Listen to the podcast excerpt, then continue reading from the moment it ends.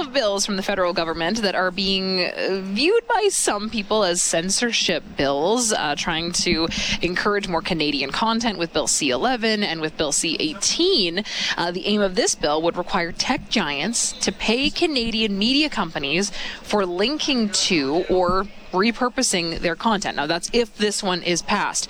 Meta, though, the company that owns Facebook and Instagram, is attempting now to block news on Facebook and Instagram from Canadian users. So, we're going to get into this conversation with our next guest, who's a professor of the School of Communication and the GeNA Lab at Simon Fraser University. Dr. Peter Chow White is back on the show. Uh, Dr. Chow White, thank you so much for making the time. Always a pleasure to talk to you. Hi, Chelsea. Thanks for having me. And uh, great intro music, by the way. Thank you. Thank you. I'm glad that you like that. Uh, introduction into a serious conversation that's getting a lot of criticism. Let's start Yeah, with why Bill C 18 in general could be problematic from your perspective. What do you what do you make of this?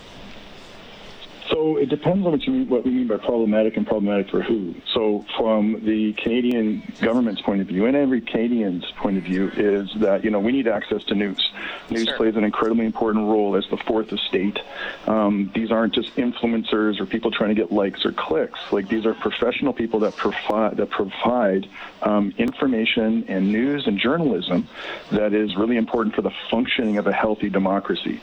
Um, you know, news is also important in the functioning of other types of governments as well, um, but it plays an incredible role in statehood and just in our everyday lives. The other side of that is is that where we get news over the last, last generation has has changed. Well, the producers of news used, used to also be the people we the, the companies we get news from, i.e., you go and get the news from the television or from the radio. That still happens to a certain extent, but we used to also get it through broadsheet type newspapers and things. That started to go online, so we would get the news directly from them. But what's happened over over the last generation in terms of social media is that we largely the point of contact for news becomes the platforms, Google. Meta, Facebook, etc. So what's ha- so what's happened is is that these platform companies that make money off of content, especially Facebook and social media, content that they don't create. Facebook is the largest news organization in the world, but they own no, they have no journalists, right? Which is very similar to something like Airbnb is the largest accommodations platform in the world, but they own no hotels, right? So there's this thin layer of platforms that has happened where they're piggybacking on top of other types of industries. What that means is, is that Facebook makes money off this content in terms of advertising and other sorts of things without having to pay for it. Okay, just like us. The, the, the, the brilliancy of their business model, but also the curse of their business model is, is that they don't make content.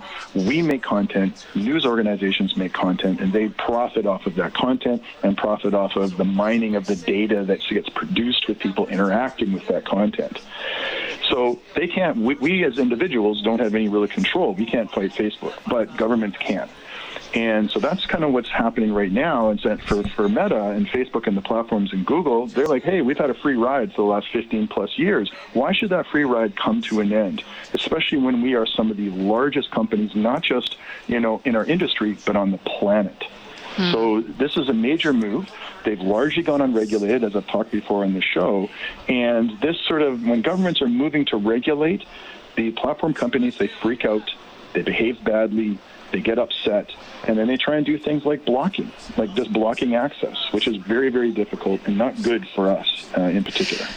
Yeah, which is why, you know, and in the way that you're describing that, you can see that it would be a, a well intentioned move, I think, from the government to try to, to kind of turn the way that it works back around and have these giants pay Canadian media companies. That that seems like a good idea, I think, in its inception, but in its execution, it results in situations like this, where you've got Meta trying to block news on Facebook and Instagram from Canadian users, and and then what are we left with? Just larger echo chambers of misinformation.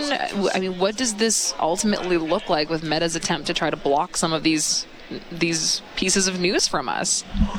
Well, I mean, the, we, we, the, the short answer is we don't really know. We can we can project, we can guess, we can you know we can sort of make up what we think the future is going to look like, but we don't really know. What we do know is, is that this happened in Australia in 2021, where they created something called the News Media Bargaining Code. The Canadian government's not the first one to do this, um, and it went very badly. It did not go well. And Facebook, you know, they keep using these terms and Meta as things like we're forced to do this, we're forced to act this, we're forced to act that way. I'm like, no, you're not.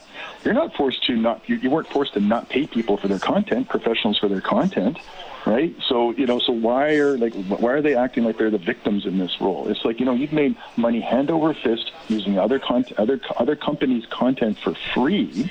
So now that someone's trying to hold you accountable for that, especially as the impact that's had on local national news, right? I mean, in Canada, we've had hundreds of news outlets close over the last decade or so. You know, we've had, I'm just reading something on the CBC. They, they reported that more than 450 news outlets in Canada have closed since 2008. That's not good for a democracy. We need local news, we need national news to be part of our, of our information flow on a daily basis. And so, and so, it's an incredibly important thing to trying to do in terms of at least feeding some of the some sort of financial, uh, you know, remittance back into into news companies, which is not a not a terribly inappropriate thing to do. I'm, I'm curious then if you think that there would be, um, you know, an added layer to this approach by the feds. Would there be something that we could do that might be better than this one, or do we just need further negotiations with companies like Meta? How do we handle this? Uh, it's, it's uh, that's a great question. That's, that's, I'm not a policymaker, so that's not. so, I'm sorry to put you on the spot. no, no, no. But but, you, but I mean, you also want to think about this, right? I mean, it's it's it's it's an imbalanced relationship, right? right? These large companies can go ahead and do that. They're not regulated here. They don't come under Canadian laws, at least not in the way that that, that the news organizations and the telecommunication companies that you are, that, that you yourself work for are highly regulated. They have to play by the rules. But these companies, they, they don't necessarily have to play by the rules. And so they actually, not only do they don't have to play by them, they want to make the rules themselves. But they're not invested in our country or in national context whatsoever. Right right? They have people that work there, they provide jobs and things like that. But as far as the regular communication flow and how that actually impacts, and what we do know, what research has shown about misinformation, what research has shown about the role of social media platforms is, is that the role that they played in terms of democracies, in terms of in terms of uh, uh, elections and things, has not been a positive one. They have been the source of misinformation. They have been the source of actually of actually putting out information that sways people to vote one way over another. They've been actually the uh, uh, you know the part of the problem, but they don't seem to really want to address that problem. They don't seem to really want to be regulated at all. And what's really interesting about this is that the telecommunication companies of the 20th century, who are very well regulated, very you know, overly regulated in some ways, but quite regulated in, in other ways, is that these platform companies have, have gone through virtually very little regulation whatsoever. They can kind of do whatever they want. They show up in front of House committees, they say a few things, and they go back and they continue to become some of the largest and most profitable companies in the world without really having to be responsible for the impacts that they're making in people's everyday lives. But I wonder if doing, you know, a partial regulation or the way that the, what that's resulting in now is with this block mm-hmm. or attempt to start blocking news on, on Facebook and Instagram for Canadian users. I wonder if that partial yeah. regulation, uh, you know, ends up just just watering down our, our, our news in general or, uh, you know, I, I think making some really sensationalized stories kind of come to the top, fueling more misinformation. You know, it almost feels like you can't win. Do you just let it be remain completely unregulated? Regulated, or is a partial regulation almost worse? Well, I mean, what, what, it, what it presumably will do is, is that Canadians that want to have access to Canadian news will go back to Canadian news organizations to get that news. So that that it, there, it's not like the news is disappearing. It's right. not like um, you know, it, it's not like the, the Canadian companies are being penalized whatsoever. But all they're asking to do is is that is that hey, you're making money off this. It's fair and reasonable to have to pay journalists for for for the money that you're making off of their work, right? It's it's uh, there's nothing really outrageous about what's going on. Now the fact that they're standing up and now that Facebook and Meta and Google are you know are, are digging their heels in and they're being and, and actually being quite threatening. You know, is is quite curious. You know, like why like why does the halfway have to be the local context that's being hurt right. when it's when, when the large player that's coming in when, with the with the very very big digital stick is just saying, you know what, we're just going to not play at all Mm-hmm. You know, so I think it's kind of curious. I'd be very curious to see what would happen with our news agencies if they decided, hey, we are going to block these things, right? So you know, so we have to go to local news sources. You got to go to CBC.ca. You got to go to Global News. You have to go to CTV to get your to get your news. You have to go to the Global Mail online to do that. That actually might be a very positive thing in terms of bringing new eyeballs, new revenue back into an industry that's been collapsing for the last 20 years. Yeah, I hope that is the result. I'm just, I think, skeptical that people, you know, aren't going to want to take that extra step. But if they're used to getting news on these social media sites, you know, then maybe they just don't receive it or they just receive it from different sources.